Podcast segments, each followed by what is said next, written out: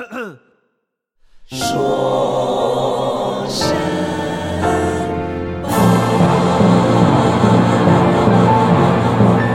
大家好，欢迎收听二零一七年三月五日的说什么？我是你们的主持人沈小说。这一周，川总统也没有让小说闲着。周二，他先是给了一个总统范儿十足的国会演说，导致媒体全部闭嘴惊艳。接着又实力装乖，创下了三天不上推特骂人的惊人记录。啊，我是说真的，CNN 还给川总统建了个计时牌呢。小说表示，美国对川总统可真是宽容啊！人家大猩猩和 Rumby 分明也没把娃怎么折腾，就要遭到灭顶之灾。川总统不过是还没把手里的东西玩坏，就受到了潮水般的表扬。我猜，和 Rumby 要是换个肤色，肯定就不会和宁波动物园的老虎一般下场了。除此之外，这周还出了两件大事。其一是板凳都还没坐热的新任司法部长 Jeff Sessions 被爆出隐瞒大选期间与俄国接洽的事，涉嫌听证时作假，误导国会。其二是一向最为清白的彭副总被爆出还在印第安纳担任州长的时候，曾经使用私人邮箱与人讨论公务，而且有证据表明邮箱被黑了。哎，等等，这剧本听起来好像很耳熟嘛。不过，今天小说想要与大家分享的，并不是一则国会山上的故事，而是发生在距离小说所在的亚特兰大半个小时车程的佐治亚州道格拉斯郡的一个故事。故事发生在二零一六年的七月二十四日下午三点，在佐治亚州二十号洲际公路边，阿尔福德一家人正要为他们八岁的孩子举办一场盛大的生日派对。南方的夏天总是很燥热，可那也拦不住一个孩童的不安分。朋友为小阿尔福德租来了一座充气城堡和一台刨冰机，在家门前的草坪上张罗起来。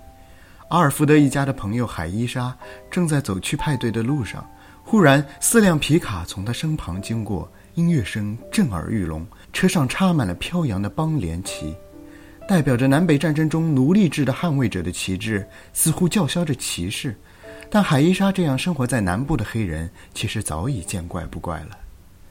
不同于平时的是，这伙人的名字叫做敬奇会。从阿尔福德家门前驶过之后，他们居然又鬼使神差地绕了回来。生日派对还在进行中，草坪上站了不少人。海伊莎走向把车停在路中间的这伙人，想看看到底是怎么回事。但是回敬他的却是暴风骤雨般的羞辱。其中一个人吼道。我们要把你们全杀了！我们今天就是要弄死几个黑鬼。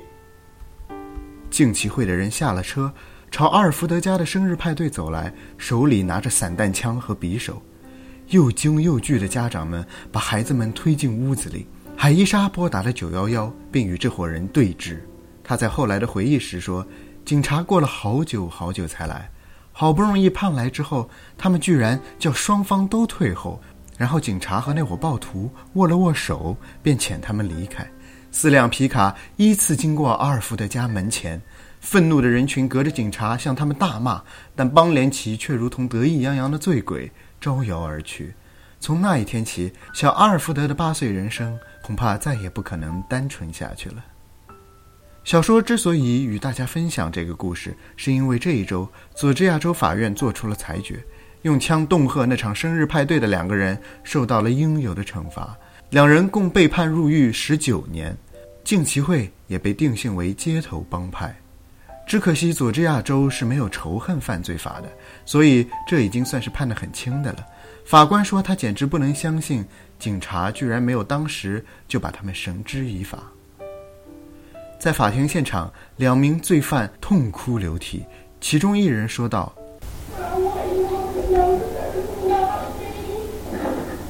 I'm so sorry that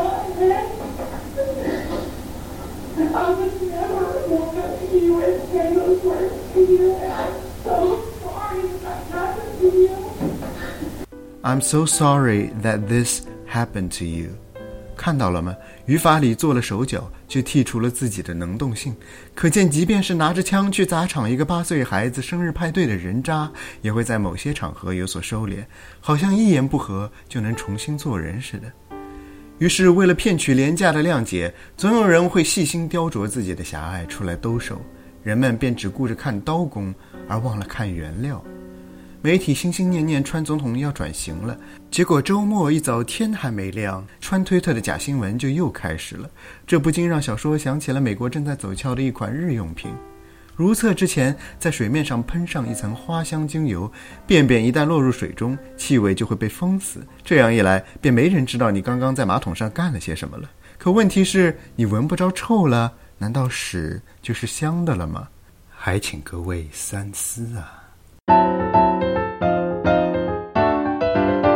以上就是说神马第八期的全部内容。